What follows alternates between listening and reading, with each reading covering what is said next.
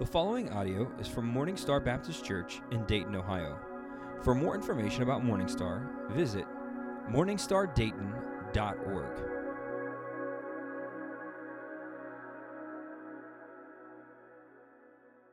What, a, what an amazing time of worship this morning. I don't know if you can't get excited about that last song. The resurrecting King is resurrecting me. It might be possible you need to be resurrected this morning. Amen. I mean, that was awesome. I am so excited about our worship team and, and what, a, what a great, great morning. Hey, turn your Bibles to Romans chapter 12. Romans chapter 12. We, we, this is the last, like I said, this, this is the ending of our series of Are You In? And we've been looking at talking about what God has done in our church over the past several months and really asking that question of are you in? Are you willing to be a part of what God is doing? Like, are it really, here's what it does it really boils down to this question How are you and how am I going to respond to the Great Commission? See, we're asking a question of are you in, but really what we're asking is how are you going to respond to the Great Commission? How am I going to respond to the Great Commission? And you might be like, what in the world is the Great Commission? Jesus, and the last thing that he said on this earth before he ascended to heaven, he gave us all the whole purpose of our life as a believer. He said, Go into all the world and preach the gospel. Go into all the world and preach the gospel. And so, look, here's the deal like, all the world starts where you're at. All the world, when Jesus says, I want you to go in all the world and preach the gospel, you know where all the world has to start? It has to start where you're at, and it has to start where I'm at. So I can come to church, man, I can give my money to missions, I can, I can give through Morningstar, and that's great. But if I'm just sending it out and I'm never impacting my world where I'm at, I'm not fulfilling the Great Commission. And so for us asking this question, are you in? What we're really asking is, how are you going to respond to what Jesus gave us as the number one object, the number one job as a believer, which is to go into all the world. And to accomplish this as a church, listen, it takes all of us being involved and being committed with our treasure. We talked about the last couple weeks, which means our money. It takes being involved with our talents, which involves our serving.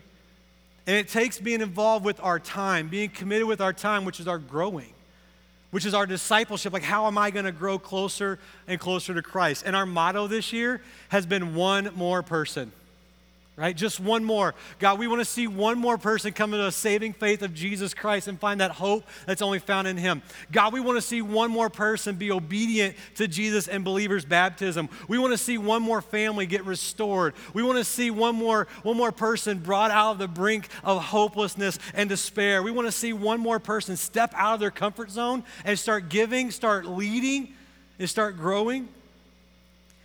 And when sometimes when you say, hey, we want one more, sometimes it kind of seems selfish, doesn't it? And sometimes it's like, oh, we're just all about the numbers. Listen, we are not about the numbers. It's not a push for numbers because we're not trying to grow the biggest church in Centerville. Like if God grows our church to a thousand, man, praise God, that's awesome. If He doesn't, praise God, that's awesome. It's not a push for numbers. It's not all about numbers for numbers' sake. But here's the deal numbers represent people.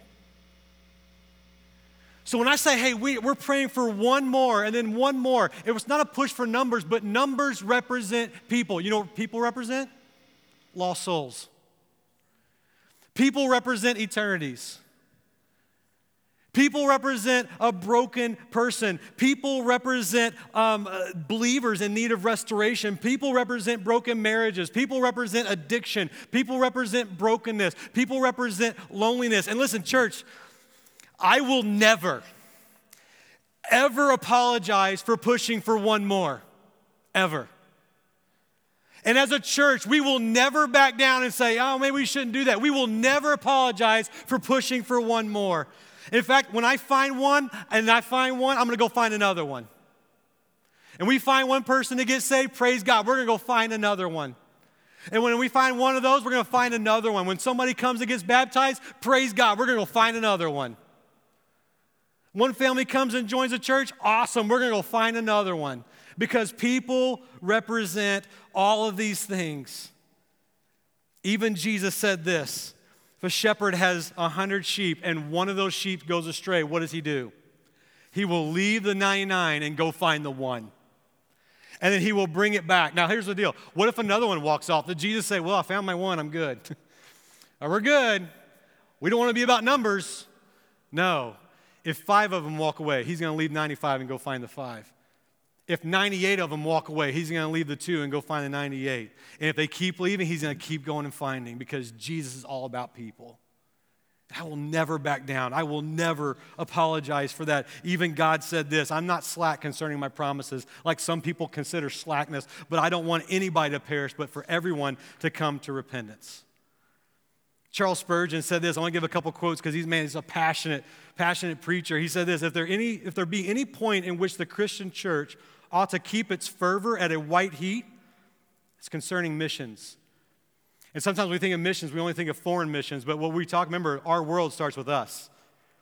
He says it's concerning missions. If there be anything about which we cannot tolerate lukewarmness, it is the matter of sending the gospel to a dying world. We can't tolerate it.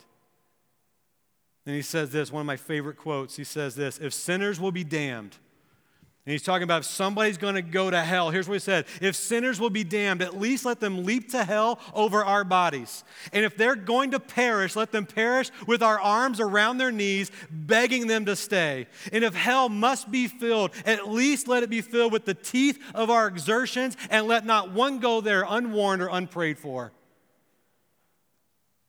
Never going to apologize for one more. God has huge plans for this church in this area not just so we can grow a mega church, but so we can reach people. And we're never going to apologize for that. And today I want to talk about how this works. What does this look like to go after the one? We've talked about last couple weeks our money and our finances and how that all plays into being faithful to God and how God can bless through that. But what about how do we what about everything? Like what does it look like to be totally involved. What it looks like to be committed in everything, our talents and everything. If you have your Bibles in Romans chapter 12, Paul's talking to a church in Rome that's filled with all kinds of different people. He's got slaves in there. He has slave owners in there. He's got rich people, poor people. He has military, Roman soldiers. It's the whole spectrum is covered in this church. And here's what he says to them. He says, starting in verse 3 For by the grace given to me, I tell everyone among you not to think of himself more highly than he ought to think. Instead, think sensibly. Now, the idea of think sensibly means this evaluate. Think through everything. We said a couple weeks ago what gets evaluated in our life gets elevated, and that's what Paul's talking about here. I want you to think sensibly about this. I want you to think, I want you to evaluate this. As God has distributed a measure of faith to each one, then he says, Now, as we have many parts in one body, and all the parts do not have the same function. He's talking about our physical body. He's like, Look, your body's made up of all kinds of parts. You have fingers, you have toes, you have a nose, you have ears, you have a mouth, right? You have legs. He said, We have different parts, and not one of our, our body, it makes up different parts, and they all do different things. Like my nose is meant to smell and to help me taste my food, which is important because I like to eat, okay? Then I have fingers, and my finger does not do the same thing as my nose, but my finger can pick my nose, totally different message for different time, right? But my finger does something different. With my hands, I can grab and I can do work and I can touch and I can feel. My nose, it doesn't really touch or feel or grab things, it smells. And I have a mouth that's made for talking and communicating and have eyes that are made for seeing. And, and, and as light hits my eyes and it goes into the back, into the rods and the cones, and it, it sends those messages to my brain, which interprets it and sends out to my body what I need to do with what I've seen. Every part of our body takes a different function, but it's all vital, right? So, Paul is talking about our physical bodies. Your physical body has a lot of parts that all do different jobs. Look in verse 5. He says, In the same way, we who are many are one body in Christ. Now he's talking about the church. He's like, we're all part of this body of Christ and individually members of one another. What is Paul saying? He's saying, just like our physical bodies may have lots of different parts that do different things, the same is true for the church. That Jason can do things that I can't do. And I can function in a way that Jason can't, but we're both vital to this church. And Jeremy is very talented in areas that I'm not. And so, but, but same thing goes. There's things that I can do that he can't. There's things that he can do that I cannot do. But we're vital to God moving this church forward and reaching people. Spencer's very talented in some different things, and, and, and so is Madeline, and so is everybody here. We all, we all have different roles, but we all fit, right? We are all supposed to do something. That's what Paul's saying. Just like your body is made up of different members that do different things, so is the same with the church. Look in verse 6. And he says this I'm going to give you, he goes, I'm going to talk about some of the things that Christ has given the church. And he says, according to the grace given to us, everybody in this church is a recipient of God's grace, the gift of God's grace. So if you're like, I'm not good at anything, you got God's grace, okay? So you can't walk out of here saying, I didn't get anything, okay? You got a measure of God's grace just because you're a believer in Jesus Christ. Then he says, we have different gifts. If prophecy is your gift, use it according to proportion of one's faith. Now, this word prophecy is not what we normally think of. It's not foretelling the future, okay? It's not going to predict what's going to happen. That's not what this Greek word means. It means forthtelling a truth. Talking about Christ and his kingdom is the context of what this is about. So, some of you are really gifted in talking about Jesus. Some of you guys are really gifted in just sharing your faith. So, he's talking about if that's it, then use it. Verse 7 if service then use it in service. Some of you are just gifted with, like, you see a need, you fill a need. You don't ask questions, you don't wait for somebody to ask you, you just step up. So he says, look, if that's your gift, then do it, then use it. Then he says, if teaching, then teach. If God's giving you the ability to teach, then you need to teach and train up and help disciple others. Verse 8, if exhorting, then exhortation. Exhorting means encouraging. Some of you guys are just really good about when somebody comes in, like you just tell if they're struggling. Like you just have that gift of discernment. You just know if somebody's having a bad day or going through a rough time. But if you're not using that gift, then God, Paul's like, look, you're, you're slacking as a member. Like go up to somebody and use the gift that God has given you to encourage someone. Then he says, if your gift is giving, then give with generosity. This is this. This would be what we talked about last week, the opportunistic giver. Like if you've been gifted with the ability and the means to do that, then do it generously. Leading, then lead with diligence showing mercy, and do it with cheerfulness. The idea is this everybody in here has a gift and a role to play to make this church reach everybody that God has for us to reach. And the question goes back to are you in? Are you willing to take part in fulfilling that great commission based on what God has gifted you with? And living for this purpose greater than yourself. 1 Peter chapter 4 and verse 10, Peter says this, just as each one has received a gift, use it to serve others. See, I can use, God's gifted me with stuff. I can use it for me. But Peter says, use it to serve others as good stewards of the varied grace of God. You see, I got some buckets here in front of us. And this is kind of, um, it's going to be a really neat illustration to try to explain what we're talking about, okay? And this bucket, this is, this is God's bucket, okay? This bucket's full of God's blessings, of His grace, of His mercy, uh, of His salvation through His Son, Jesus Christ. I mean, it is just full.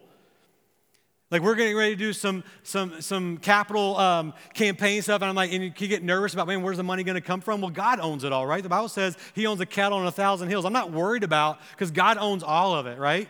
And this is all of His grace and all of His mercy and all of His blessings, and it's just full of this, right? It's just who God is. And what God wants to do is God wants to take these things and He wants to shovel them over into this bucket. This bucket is your bucket. And you notice there's already some stuff in this bucket, all right? There's already, there's already some in the bottom of this bucket. And here's why because if you're here this morning and you're a believer in Jesus Christ, you're a follower of Jesus Christ, you already have the grace of forgiveness and new life found in God in your life. It's already there. And if this is all you ever got from God, that would be enough, right?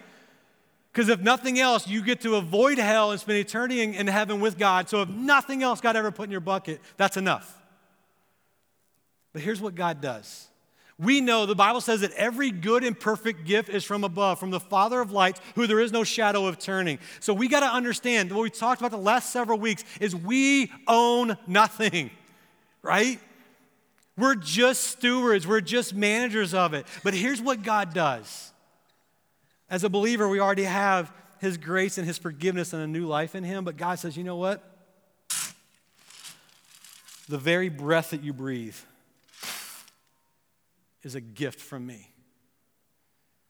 We inhale and we, we take in oxygen and nitrogen and, and, uh, and, and, carbon dioxide and all the other things. And our lungs do this amazing thing where they filter out all the stuff we can't use. And the lungs send oxygen to your heart, which then fills your blood full of oxygen, which then pumps it through your body. And then the, the cycle repeats itself. And God's like, You understand the very breath that fills your lungs. When you take a breath, it's from me, it is my gift to you.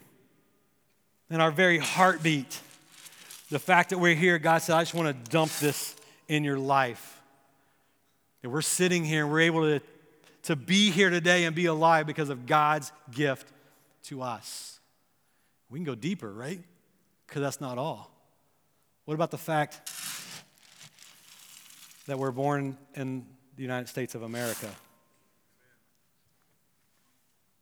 It's a huge blessing.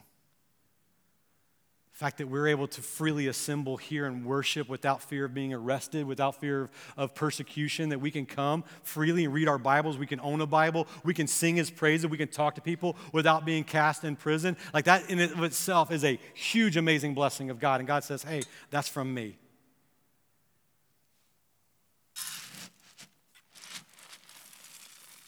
The fact that we have a home to live in you're like, wait a minute, I, I have an apartment. Okay, we have a roof over your head, right? And even if you're like, well, I don't own my I'm, I'm, I'm staying with friends or with, with relatives or, or, or with close acquaintances because we're just struggling right now. I don't, I don't, I could be wrong, but I don't believe anybody in here this morning slept under the stars last night because you had to. Do we ever stop and count the blessings that God is pouring into our life?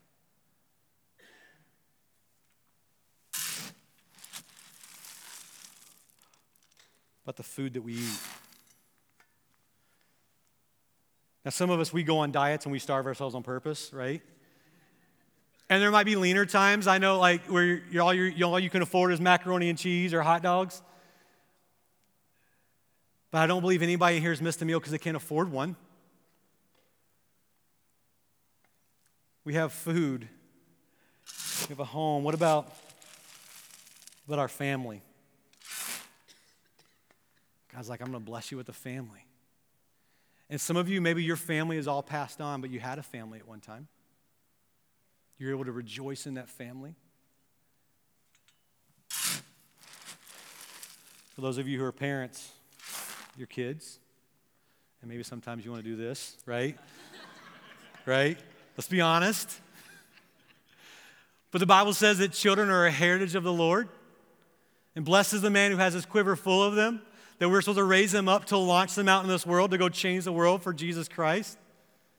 Our children? That we have transportation. I don't, I don't believe anybody walked here this morning because you had to. Maybe you don't own a car, but you have access to a ride or a vehicle. The fact that we can communicate. The fact that we can learn and grow. The fact that we can start over when we mess up because God is so forgiving and so loving. He just keeps showering us with His mercy every day. The Bible says it's renewed every day. The fact that we have a job, and I know some of you are like, well, I'm in between jobs, but you've had a job. You're like, well, I, am struggling. I don't have a job right now. I'm struggling. But hey, you have the ability to work if that opportunity opens up, that God has given you the energy and the ability to do something. It might not be the job, might not be your dream job, but it's a job, a way to work with our hands and glorify God. The fact that you do have energy, the fact that you're here means you have energy this morning. From the oldest person to the youngest person, the fact that you're up moving and you're here means that you can, you're mobile. Means there's people who can't do that, but you can. Have you counted your blessings for that yet?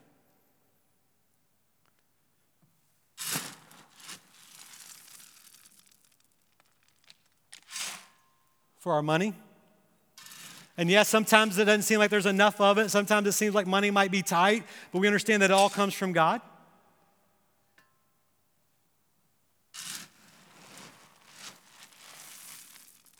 For our church family,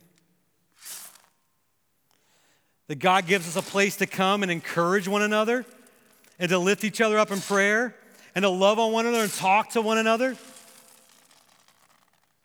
You ever thank God for your church? For our friends. That it seems like God is just always bringing people into our lives. Either, I heard this this past week and I thought it was amazing, either for um, a time, a season, or a lifetime. For a reason, for a season or a lifetime, we have friends that we can call on and love and support. And we could go on and on and on about the things that God has just shoveled over into our lives, into your bucket. He's got plenty more, right? But here's what happens with this bucket we start looking at all these things that God has given us. And we start to focus on this bucket. And we look at it one of two ways. We either look at it and we go, you know, God, it's not quite full enough. There's still some room. I could use some more. And we just become unthankful. Or we start looking at all the blessings that God has given us. And we start looking at this and we go, this is what success looks like. My life, look at all my blessings. We even use church words like, man, God has just truly blessed me. Right? God is so good. And, and we, we and we, we like it's this, this tongue in cheek, like I'm to give God the glory because I I don't want anybody thinking I'm prideful. So I'm like, but, but what we're really saying is, this is success in my life. And what we don't understand is that God is not after success. This bucket could be so full, and God's like, Look, I'd like to give you more blessings, but I can't. I'd like to pour more into you, but I can't because there's no room. It's full. We're hoarding and we're hoarding, uh, and we're not just talking about money this morning. We're talking about our time and our talents, our energy, and everything. We're like, but this is success. God's like, I'm not after success. God says, I'm after significance. God says, I'm blessing you to then go into all the world and preach the gospel. I'm blessing you to impact this bucket, which is others. See, God's economy works this way. He shovels into our life and He says, I'm going to give you stuff and I'm going to give you peace. I'm going to give you a home in heaven. I'm going to give you an amazing church family. I'm going to bless you in so many ways that you can't even realize how much I'm blessing you. I'm going to pour it on. I'm going to pour it on. I'm going to pour it on. But not so you can go, this is success, but so you can go, I'm going to pour it into someone else. I'm going to go reach that one. Because here's what God does is he fills our bucket up. God says, hey, look, John, you got a neighbor, Joe, and you know that Joe's struggling in his marriage. You know times are hard and he's struggling and he's not happy at work. And you know because you come home on Sunday and you know he never left to go to church. You know he doesn't go to church anywhere. John, I just want you to go and I want you to shovel in to Joe. And I want you to go and share with him everything I've done with you and just go make a relationship with him and go love him. And here's what we do Instead of shoveling over to God, what we do is say, you know, I don't know about a shovel, God. That's kind of stretching me a little bit. So, yeah. Because I don't want to deplete this too much because we don't understand God's economy. God's like, look, if you shovel it over, I'll have more room to bring you more and give you more peace and more energy and more time. And look, I, I get it. And then, but I'm like, eh, I'll just say hi to Joe. Right? Got my bases covered. I said hi, God. He didn't want to keep talking, so it's not my fault, right? God's like, John, I've, I've, given you talents to serve, and I, and I want you to use your talents. I might be like, God, I really don't have any talents. Like, what are you talking about talents? God's like, Are you standing upright? Can you do work with your hands? And I've at least talented you with energy to be able to go do some things. And God's like, you know what? We have a need in our church nursery. We have a need in our children's ministry. We need people to help watch people's kids so they can come in here undistracted and be able to be fed. Because there might be some broken marriages who come in here, and if they're worried about where their kids are at, listen, they're never going to hear what God has for them. And God might be like, John, I want you to go and I want you to serve. I just want you to step up. Don't wait for somebody to ask you. Just find a need and go fill it. And I want you to shovel over into others so that I can work through you. And I'll do it again. I'll go, nursery. Okay, I'll do it one Sunday a year. Right? Honestly, we all do this, don't we? God is shoveling into our life and we're measuring cup out. God's like, John, there's, look, I've blessed you with a job and I've blessed you with some income. I'm not asking for all your money, but I just want you to test me and I want you to try me and I want you to make room in here so I can bless you. And I go, I'm like, I know I need to give. I know I need to be invested to help spread the gospel around the world. But that shovel looks like a lot. There we go. John, look, there's a mission trip opportunity coming up, and I want to send you because I want to wreck your life and I want to break your heart for people who have never heard the gospel message ever in their entire lifetime. And I want you to go. And I know it's going to be a stretch financially. I know it's going to be a hard thing. It's going to be a step of faith for you to step out and do that, but you need to be there. Oh, God, then I got to use my vacation. So I'll just, I'll just kind of help somebody else get there.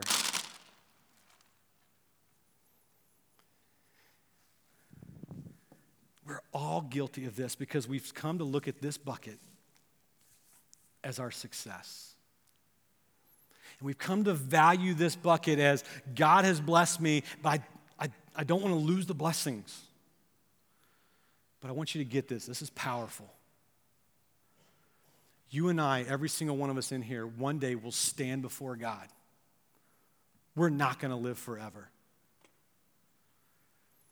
And we're going to stand before God one day. And you know what happens to everything in this bucket? Do you know what happens to everything that we're holding on to? And we can be selfish with it. We're like, and we can even use churchy words to defend it. But you know what happens to this bucket when we die?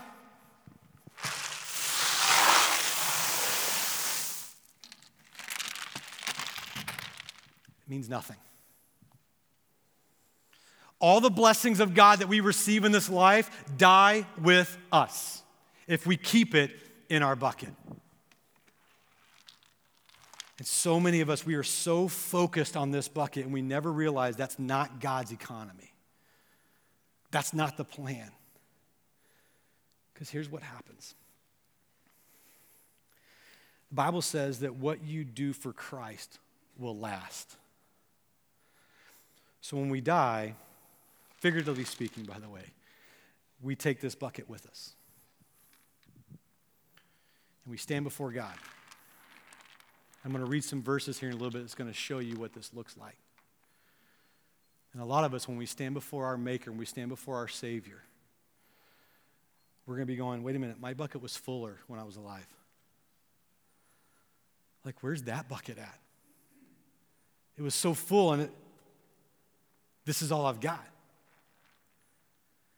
Because Jesus said, Don't lay up for yourselves treasures on this earth where moth and rust corrupt and where the thief can break in and steal, but instead lay yourselves up treasures in heaven. And we do that by allowing ourselves to be that funnel where God uses us to reach the lost, to reach a broken world, to be a blessing and to encourage other people so that we don't stand before God one day with this. There's going to be a lot of broken believers one day standing before Jesus going, Man, I just I wish I wouldn't have focused so much on success. I wish I would have focused on significance. You're like, I don't know if that's true or not. Here's the deal Jesus calls us to go in his name. Jesus calls us to give in his name. Jesus calls us to serve in his name. Colossians 3:17 says this, "And whatever you do in word or deed, do everything in the name of the Lord Jesus, giving thanks to God the Father through him. Here's what Colossians 3, Colossians 3, verse 23 says Whatsoever you do, do it from your heart as something done for the Lord and not for people, knowing that you will receive a reward of an inheritance from the Lord. You serve the Lord Christ. 1 Corinthians chapter 13, verse 12 says this If anyone builds on the foundation with gold and silver and costly stones, wood, hay, or straw, each one's work will become obvious for the day will disclose it, because it will be revealed by fire. And the fire will test the quality of each one's work. And if anyone's work that he has built survives, he will receive a reward. And if anyone's work is burned up, he will experience loss, but he himself will be saved. 2 Corinthians chapter 5 verse 10 says this, "For we must all appear before the judgment seat of Christ, so that each one may be repaid for what he has done in the body, whether good are evil. Therefore, since we know the fear of the Lord, we try to persuade people what is what we are is plain to God, and I hope it is also plain in your consciousness. And Jesus says in Revelation 22, "Look, I am coming soon, and my reward is with me to repay each person according to his work." I am the Alpha and the Omega, the first and the last, the beginning and the end. Believe it or not, as believers, we still stand before Jesus one day. Not to determine whether we go to heaven or hell, because that was settled on the cross 2,000 years ago, and we are safely sealed forever in the hands of God. So it doesn't determine whether you go to heaven or hell. What it determines is what our reward will be for living for us and success or living for Christ by allowing God to funnel through us. This bucket can be full or that bucket can be full. At some point, this bucket gets emptied out anyway because we can't take it with us. And I know you're like, people have asked me, like, why, why do we need a commitment day? Why do we need this? Like, what's the big deal about saying, hey, we're going to have a commitment day and we're going to set before God what we think He wants for us? Because what gets evaluated in our life gets elevated. And for a lot of us here this morning, we're evaluating this bucket a lot. And we never think about that one. We evaluate the blessings that God has poured into us, and we never stop and evaluate what God would have for us to do with our talents, what God would have us to do with our time, what God would have us to do with our treasure. And the more we evaluate that bucket, the more it gets elevated in our life. If we don't evaluate what we are sending forward, then we're only going to focus on our bucket. Church, today is the day that we stop and we go, okay, God, what would you have for me to do? And I hope that you have had a chance to pray over these cards, these commitment cards, as, as we've passed them out the last several weeks. And on the back of these commitment cards, if you want to pull yours out right now, on the back of these commitment cards, it talks about, we just talked about my treasure, my time, my talents, and my time. Like, God, would you want to stretch me this year in being faithful with my treasure, with my money? God, what would you have for me to do this year?